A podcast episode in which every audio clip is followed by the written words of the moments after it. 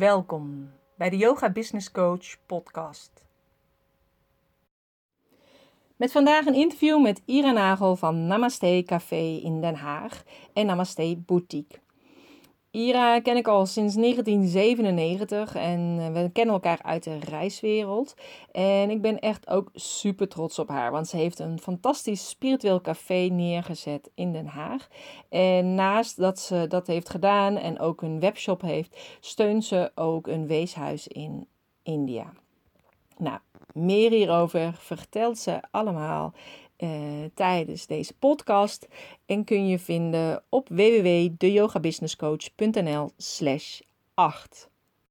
Ik zit hier met Ira Nagel van Namaste Café uit Den Haag, het eerste spirituele café in Den Haag en Namaste Boutique. Welkom Ira. Hi Corine.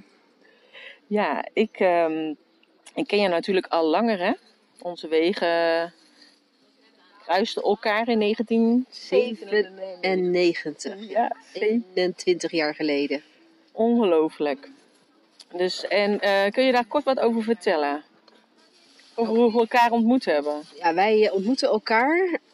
Um, wij waren alle twee reisleidster, standplaatshostess in Turkije, in Marmaris. En wij waren alle twee een beetje... Wij snapten het allemaal niet zo goed in het begin. Wij waren echt een beetje van die no-no's. Maar het kwam al heel snel goed. We werden vriendinnen, hadden we gelijk een klik. En dat is eigenlijk altijd zo gebleven. Hè? Dus door die jaren heen hebben wij altijd contact met elkaar gehouden. Dat is eigenlijk wel heel bijzonder. Ja, heel bijzonder. Terwijl eigenlijk onze wegen heel erg verschillend zijn gegaan. En, uh, en uiteindelijk weer elkaar hebben gekruist. Uh, waarbij, waarbij, we weer meer uh, raakvlakken hebben samen. Ja. Vooral juist in de spirituele wereld. Ja, inderdaad. Heel bizar. Maar jij had het idee van een uh, spiritueel café al veel langer. Ja, klopt. Ja, op mijn 22e ben ik naar Australië gereisd. En ik werkte daar in de horeca aan het strand, in een strandtent. En op een dag kwam ik uit mijn werk, liep ik over de boulevard van Bondi Beach, Campbell Parade. En uh, het flitste gewoon ineens in mijn hoofd. Ja, ooit open ik een spirituele koffiebar, dat wist ik. En ik wist ook heel lang van, nou dat ga ik gewoon echt doen, ooit. Later als ik groot ben. Het heeft vele jaren rijpingstijd gehad. Hè. Het heeft er, uh, ja, ik heb er 22 jaar over gedaan voordat ik het uiteindelijk opende. Maar ik ben heel lang bezig geweest met ideeën opdoen, plannen bijschaven, fine-tunen. En op een dag heb ik de sprong genomen. Ja. Kon niet anders meer. Moest nee. het doen. Het moest geboren worden. Ja, precies. Want je voelt het dan, hè? Het kan niet anders meer. Als ik het niet doe, dan gaat misschien iemand anders het doen op een andere manier. Dat, ja. dat, dat net niet is zoals jij het in gedachten had. Maar is het uh, uiteindelijk, jij zegt ik heb mijn plannen bijgeschaafd. Dus zeg maar het idee wat je dus inderdaad destijds had. Dat is dus, dat was het plan, een spiritueel café. Maar uiteindelijk ja, heb je nu zoveel verschillende ja, uiteindelijk is het echt een tot... dingen binnen het café. Hè? Klopt, het is een totaalconcept nu geworden.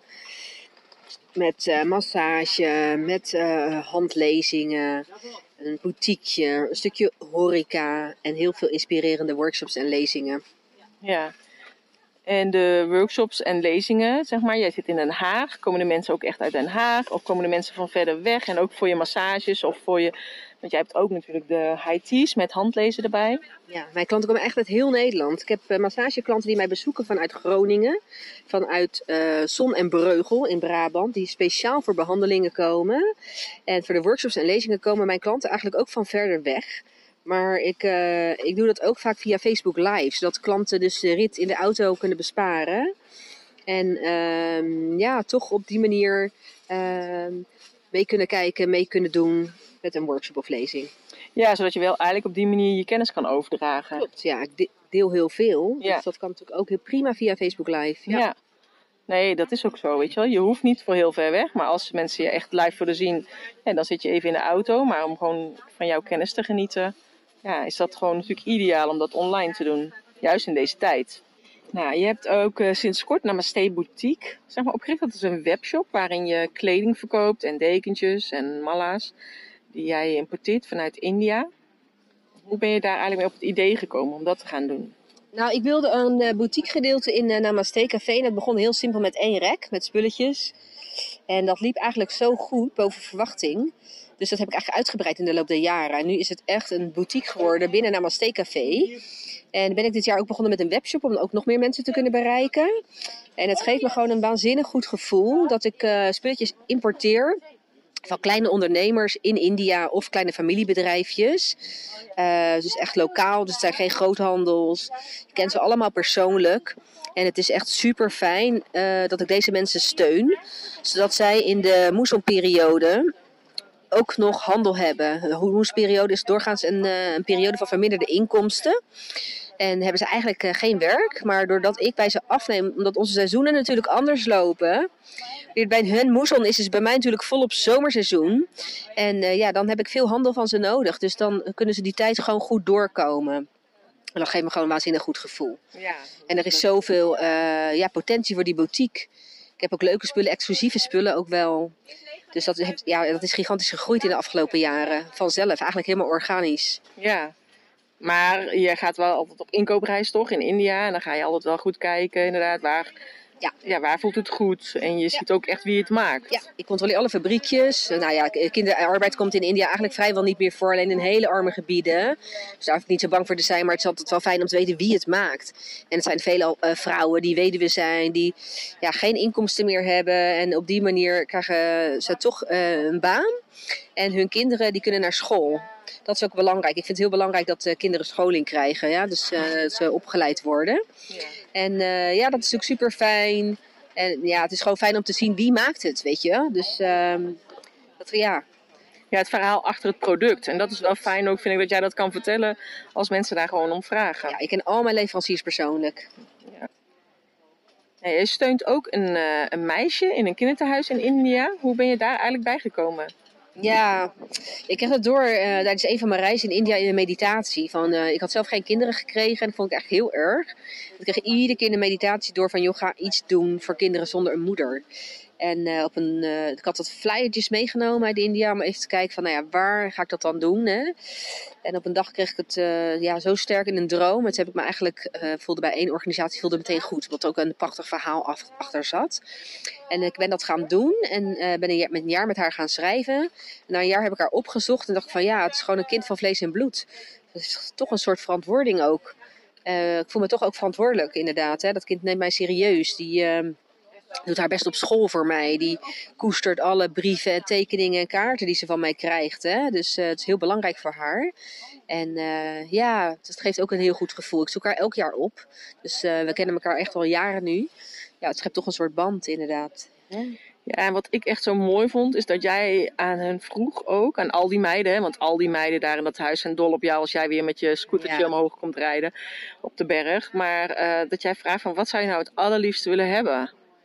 Ja, en dat ze zeiden van nou eigenlijk niks. We hebben eigenlijk alles wat we wensen. Het enige wat we echt, als je me echt vraagt van goh, wat wens ik? Een lolly. Als jij komt, dan wil ik graag een lolly. Want dat, is wat we, dat hebben we niet hier. Ja. ja. Ze zijn met zo weinig eigenlijk tevreden. Ja. En dat was echt ook hetgeen wat mij wel heel erg raakte. Want op dat moment was jij daar volgens mij rond de Sinterklaastijd. Ja. En um, en ik gaf op dat moment gewoon nog les op school. En ik weet dat die kinderen zeiden, de een wilde een iPad en de ander wilde dit en dat. En allemaal van die grote cadeaus. En toen zag ik jouw Facebook post en dat ze graag een lolly wilden hebben. Toen ja. dacht ik, ja jeetje, moet je kijken hè. Ze ja. zijn al zo tevreden met wat ze hebben. Hè. Ze ja. zijn gewoon blij met een lolly. Ja, ze spelen met mango pitten en met takjes. Daar spelen ze mee. Ze hebben echt weinig nodig inderdaad. En ja, inderdaad een lolly, dat is uh, hun rijkdom voor hun natuurlijk uit de reiswereld, net als ik. Maar je hebt ook heel veel andere banen uh, gehad. Maar je had natuurlijk het idee om Namaste Café op te richten. Want je bent natuurlijk geen ondernemer. Maar kom je uit een ondernemersfamilie?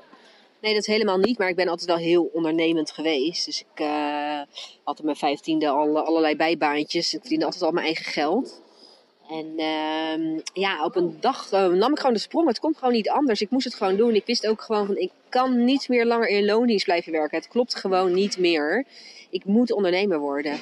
Maar ik begon uh, uh, jaren geleden, al in 2011, begon ik al met een klein bedrijfje naast mijn baan. En dat verschafte me extra inkomsten. En ik heb altijd gezegd, dit kleine bedrijfje, dat brengt me naar grote ondernemerschap. Dat bereidt me voor op grote ondernemerschap. Nou, en dat is ook zo uh, gebeurd. Maar ik heb ook gemerkt in de afgelopen jaren dat uh, je kunt, je bedrijf kan nooit harder groeien dan jijzelf.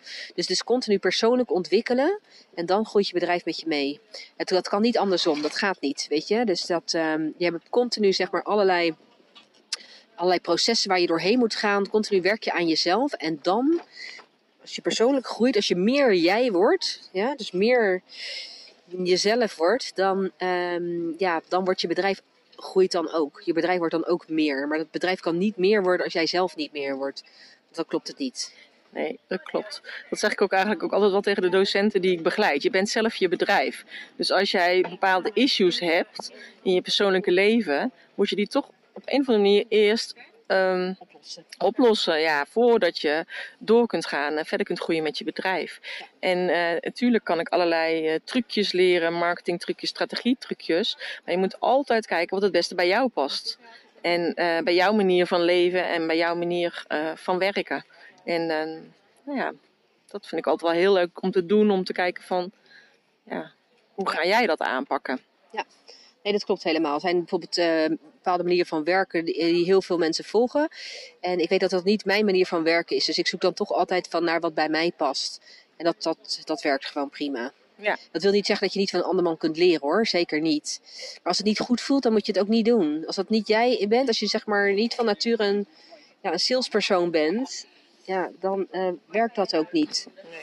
Nee, om dan die weg te volgen. Nee, en dan kun je er allerlei trucjes op toepassen. Maar uiteindelijk ja, is het toch een soort flow waar je in moet zitten als ondernemer. Klopt, ja. ja. Ik stem altijd af op mezelf.